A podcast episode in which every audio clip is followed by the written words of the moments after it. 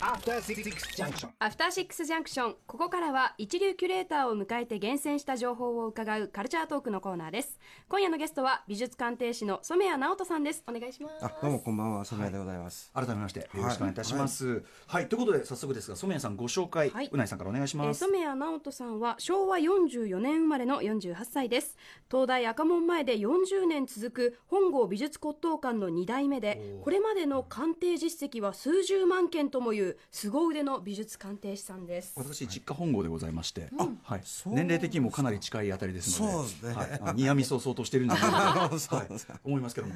改めまして、まあ、美術鑑定士、まあ、なんとなくね我々イメージでね、こうねお宝鑑定を何でも鑑定だみたねいなイメージを、あーはいビシッとこうやるなんかイメージはあるんですけど、なるほぐどえ改めて具体的に美術鑑定士どのようなお仕事をされてるそうですねあのーまあ今あの高齢化社会ということもありまして、えあのー美術品をこうあのどんどん整理身の回りを整理していこうというのが日本中で今広まってまして、はいはい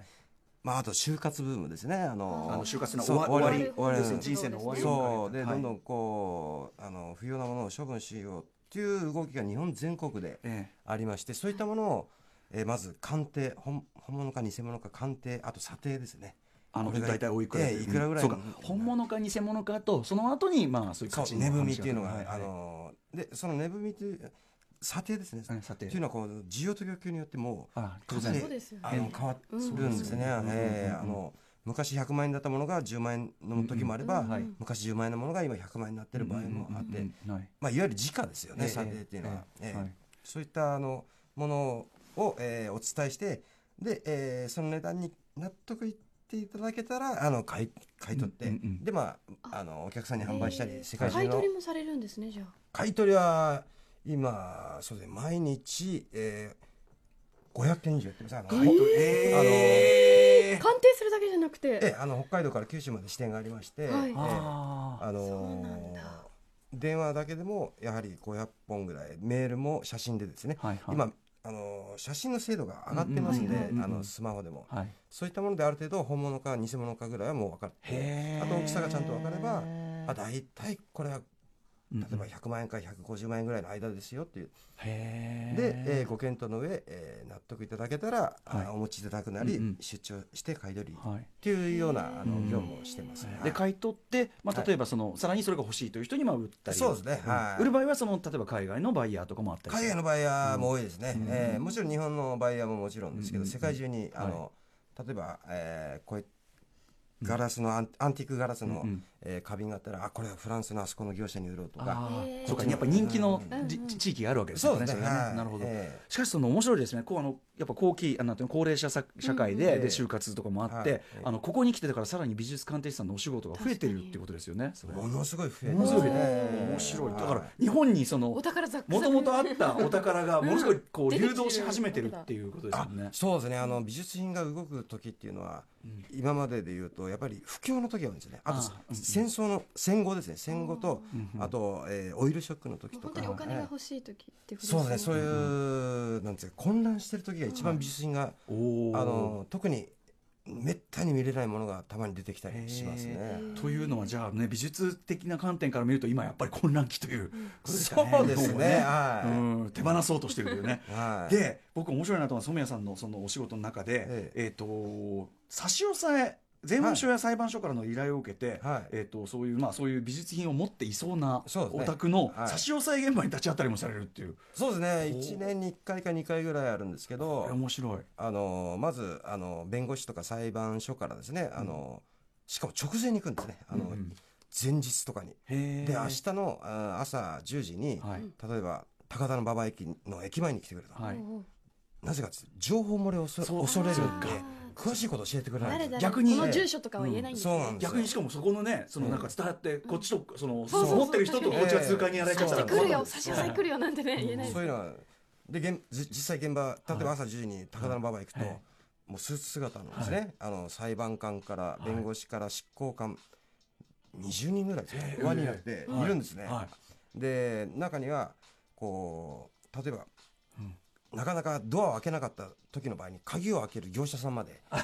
同行して無理無理やり面白い、でえもみんな高田の馬場行きましょうそうそうそうそこまで学生版っぽいのよで行って行って、はいまあ、例えばもう10時30分着手っていうと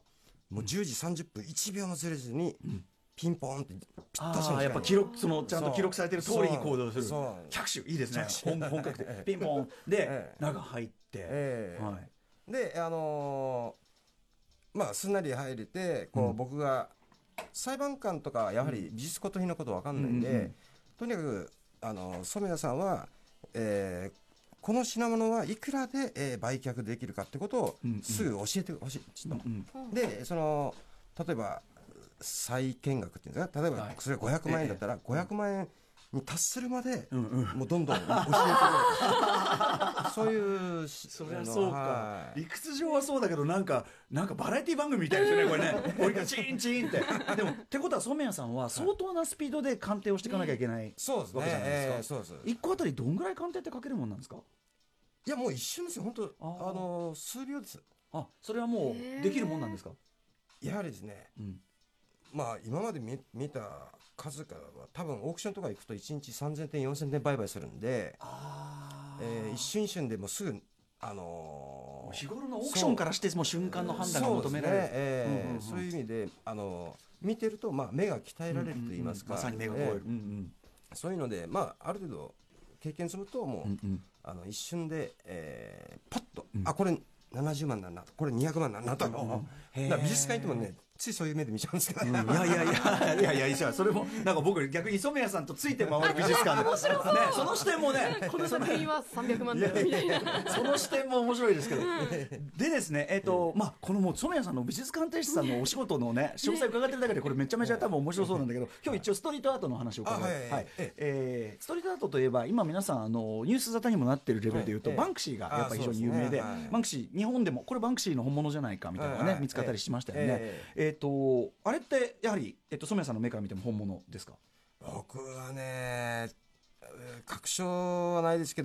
どバンクシーじゃないと思いますあいわゆるあおそうですか、えーであともう一つありましてああいったってですね公共の、ん公共物に、はいあのスプレーで書いたりとか、ええあの書いてるものまあ元々バンダリズムですからねええそうねそういったものにはですねあのー基本的にはあのたとえ本人がか書いたとしてもあのー公共の鑑定機関は認めないっていうのがあーまあ世界的な流れですね。そうですね、はいほん本来はその公共物に対する、まあそうねですよねあのまあ犯罪行為じゃないあですそう落か書きみたいなもんですそうよなねんです勝手ね、に、まあ、グラフィティアートっていうのはそもそもその、まあ、犯罪行為というね、うんそのバンダリズムそのでもそういう思想とちょっと関わってるので、なるほどなるほどだから、うんそこはこの鑑定の範囲ではないということですね。まああのー本物であっても売買の対象にはなれならないということですうんうねん。うんはいなるほどじゃあ扉取ってきてこうですよとかってやってもそうええならないですねるほどはいあの例のねシュレッダー事件、ね、ああありましたけどね、はいええあれあのシュレッダーバンクシーの作品が自動的にね仕込まれていったシュレッダーでブーッと、俺はあの去年最高に笑った瞬間だったんですけど、あれししかもでもシュレッダーかかった途端にさらに値段上がったなんて言われてますけど、やっぱそうなんですかそうですね、あのーまあ、あれによって、まあ、バンクシーはですね、ああいう自分の絵があんなに高値で売買されるの、皮肉っうんて、そうそうですよねやってたんですけそれ自体ど、うんでもあれ、あのニュースが世界中に広まって、はいバンクシーの値段がそれすらもま上あがってしまうという皮肉な、ね、し資本主義がそのバンクシーの皮肉すらどんどん、 そうですねまあ、それも込みでねバンクシーが活動してるっていうのもあるかもしれそなういですけど、でですね。ですね今日、えー本題としてはやはりその、先ほどおっしゃってた渋谷系ストリートアートということをおっしゃってました、僕ちょっとこの渋谷系ストリートアートというその言葉自体、ええちょっと耳慣れないのでぜひここからごご解説お願いしたいんですけども、まああの本当まだなんていうんですか確定してる定義とかはないんですけど、はまあ本当数人のですね、あの美術賞とかの間で、えーこうルフしてる言葉なんですけど、なんですかねあのまあもともとストリートアートっていうのはこう1970年頃にニューヨークとかで、はいえーそれこそまあ、地下鉄とかね、あええあいう地下鉄とかああいうんう現代社会に対するメッセージをこうスプレーで書いたりとうかんうんそういったものから始まったんですけどでまあちょっと渋谷系というのはえーなんつったんですうんかうんあのこの渋谷という場所柄別に渋谷にうろうろしてる人たちじゃなくてうんやっぱりファッションとかですねあのうんいろんなメディアアートとかそういった発表の場がまず渋谷が多いとあそうなんですね多いですね。ええうんうんなるほどでまああのー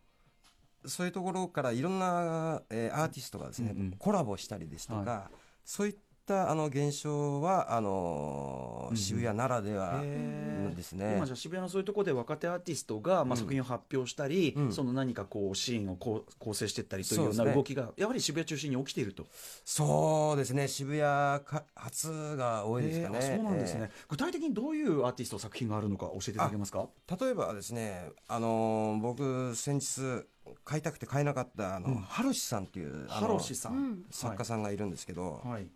あのーこの方はもうもともとはもうなんですかね本当もう毎日プロではないススケボーで毎日遊んだんですね、スケ それもスケーターだったそう、スケボーはい、うん、うんで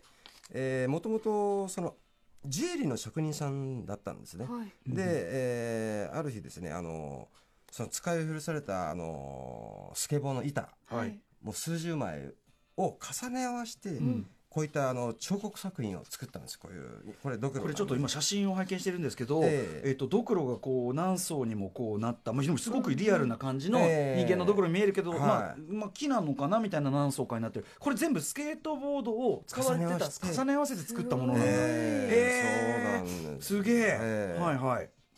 というような作品で、ええで僕この間この作品をですねやはりあのうちのプロデュースしてる展覧会で見てうんはい数百万だだったんですけど、うんうん買えなかった売れ売れちゃってた、ああそうやはり人気で、ええこれ海外からもやはりこのあのハロシさんは注目されてるんですそうですねあのもともとですねあの渋谷で、えーそういう展覧会やっててそれがやはりあの外国のカメラマン有名カメラマンの目に留まって、うんうんうん海外の雑誌に紹介されてはい一気にもう人気なるがほどああそうか今それかもその情報が一旦広まるともうええ爆発もういきなりセレブのところに情報が届いちゃってそうはいはいセレブから注文が来るみたいな。そうこれあの実はね染谷さんもご一緒にあの仕事されたことあるかもしれませんけど、え僕あのこの番組でも紹介したことがあるはい小畑拓君っていう b ボーイ彫刻家小畑さんはいはいはいあの、ええまあ b ボーイブレイクダンサー出身で、まあ今ブレイクダンスもやってるんだけど、ええはいまあ彫刻家で、ええでいきなりやっぱり海外のアーティストとかにドカンとこう買われてあーそうですねはいっていう大成功したというえーあのうちが昔あのプロデュースしたあの展覧会にもね、はい出展していただいたことがありますそうですか。あたっくん、あり、まあ僕からもありがとうございます。はいでもやっぱりやっぱそういう感じで、そのたっくんとか、まあそのハロシさんとか、やっぱり急にこうバンって急にスポットが当たるということがあると。僕あの最近したんですけどハロシさんね渋谷の某有名なあの洋服売ってるセレクトショップで、はいその作品ね34万で売ってえ売ーられてたんですってあーそっかなるほど、ええそうかそういうことがあり得るんだそういうストリートセレクトショップとかで、そう最なんです初よはえーそう当時はそんな数万円でそうはいそれが今数百万になってるみたいな、そうなんですよそんな感じでやっぱりそのストリートアート渋谷系ストリートアートだと、んあのちょっと前までこう安比較的手に入れやすいものがいきなりドカンっていう現象がやっぱり結構あるわけですか、そうですね本当ここ234年ぐらいですかね、まあまあ2号さんをはじめやはりあの渋谷系というか、まあ、裏腹ムーブメントから来てそうですねんあとやはりあの日本人のストリートアートなんだけど日本人の繊細さがこへーのやはりあるっていうのがちょっとあそうですか海外のストリートアートはちょっと違いますか違いますえーね確かにこのハロシさんもそのスケートボードを使ったっていうところではあれですけど、ええこのドクロなんかもうめちゃめちゃ確かに、そうですあのねになんていうの職人技的なあーはい技術を感じましたよね、ええそうだんあとこう渋谷系の特徴としてこうまああの IT 企業が多いとかですねそういったあのこうインフルエンサーとかですねそういう SNS を通じてはいこの作家の名前がどんどんどんどん一気に広がっていくっていうのもなんか渋谷系ならではそれだなのかけだしな、まあ、今、ええ今、今的な今そうですね広がり方っていうことなんですかね。昔ですとね、あのーまずいろんな展覧会に、えー出品してですね、で賞を取って、はい、でいろんな賞を積み重ねて、はいどこかのギャラリーに所属して、はいやっと、うんえー作品が50万100万で売れるようになるっていうのがあったので今、うんうんその過程が一気にすっ飛んで、インフルエンサーの目に留まればほんと一夜でね、んあの通ーじて変わっちゃいますよね。これでも本当に音楽の世界も本当そうですね、前はアウトプットする場とか方法自体がめちゃめちゃ限られてて、うんこの狭いところをうんそれこそ大人に頭下げながら行くしかなかったのが今はもうボンっていけるっていうね、うそんういう意味でアーティストにとってはすごくねあの才能を発揮しやすい時代ですよね。そうですね、はいちなみにこういう渋谷系アートの作品っていうのは、あと心に行くと結構新しいのが見られるよみたいな場所ありますかあ見れる場所、はい、こう、そういうえ動動きが見やすい場所。そうですねあの展覧会っていうのはあの、まあ、いろんなところでやってますけど、あのちょっと宣伝になっちゃうんですけど、ええ今、あもちろんの全然わた私の方でですね、今、はいあのこう若手アーティストを紹介する映像を撮っています、はいもう150人ぐらいあの映像を撮ってるんですけど、はいそれをあの若手作家ばかり、まあ、渋谷系に限らず、はい若手現代アーティストええの、えー作家さんが今六本木ヒルズの AD ギャラリーっていうところで、はいはいあのはい展覧会やってます4月の21日まで。はい、はい4月21日 AD ギャラリーですね。はいへーあのでももうもう今、えー、3月29日から始まったんで、一1週間経つか経たないかですけど、はいもうあ結構半分以上もう売れてあ、ますバイヤーがついちゃう。へえ。やっぱりそれって海外のバイヤーとかもかなり目つけてる感じでしょうね。場所から間違い外なく国の方も多かった間ですね、違いなく。へええ。でもあの作品を拝見することはできるんですよねー。もちろんできます、うんうんはいなるほど AD ギャラリーと、ええまあ、だからそこにこう来てるようなそのさ染谷さんのまさに目利きのにかなったような若手アーティストっていうのが今後どういうふうにねねえあの勝ち上がっていくかみたいなのはなかなか興味深いあたりですよね。うんうん、あとそうですねあの先ほどのあの小畑君のこのえ間展覧会もあった、例えばあの、えっとあのオンサンデーズがある、はいあの渡辺美術館とか、ええはいあの渡辺美術館にあのずっとこの昔オンサンデーズの壁に書いてあったキース・ヘリングの壁画が今あ、あはいはいはいの保存されてあったりするんですけど、ええやっぱりストリートアートの走りキキース・ヘリングとそうでかす。ねあのバスキアとかっていうのはそのストリートアートに値段がつき始めたやっぱり最初っていうことですよね。そうですね、やはりあのキース・ヘリングとバスキアですよね、そのまあ、その頃はやっぱりあの、まあ、キース・ヘリング自身も薬物中毒者だったりとか、そういったあの偏見の目で、あんまり世の中から世の中からあの認められることは、えーリアルタイムなかではあれだったんですうん、そうですね、あのやはりあのアーティスト扱いされなかったですよね。だからそういう意味でえーは、あの日本ちょっとスキーセーリング評価早かった話を渡りこの間渡あーり、そう渡ですねりさんお話伺ってて、えでまさにだから壁画描いてもらって、んあのなんとかでその壁画描いてる様子のビデオも今セットで渡り美術館あのーあのなるほど見ていただいたそこはすごく面白かったですけど、えーでも今2人ともねバスキアもキーセーリングもなくなっちゃってますから、ええ今作品ってそのリアルな作品ってめっこれまたあまあ、生臭い話そう、えー大変なお金なんでしょうね。すごいですよ。バスキアなんかはいくらなんですかこれは、まあ、前澤さんが ZOZO タウンの前澤さんも、ねえ話題になりましたねあのーあれはもう123億円っていうのはもう高いねすごいですよ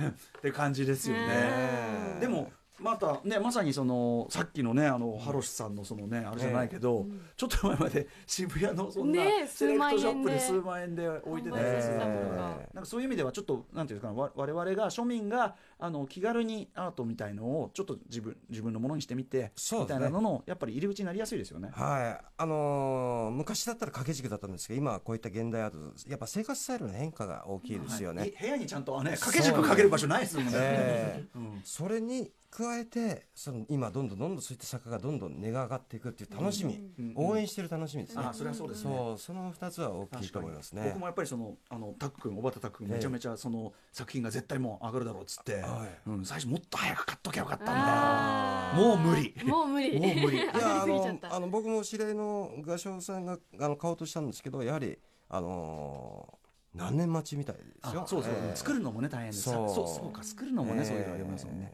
はいといったあたりでちょっとこれぜひですねあの染谷さんとにかく美術鑑定士話 ねそちらの話ももっといっぱいね掘りたいですね、いろいろね、はい、お宝鑑定団的 な。はい、ということで、そんな染谷さんはこの4月から TBS ラジオ、新番組、えっ、と、ご出演されるそうですね。はいええあのー今週あの日曜日からですね11時55分から、あの始まるああの安藤裕樹さんおの、アンディ、はい「探せお宝鑑定ラジオ」という番組で、あのー私鑑定士として出演いたしますので、これ、これどういう番組なんですか、この。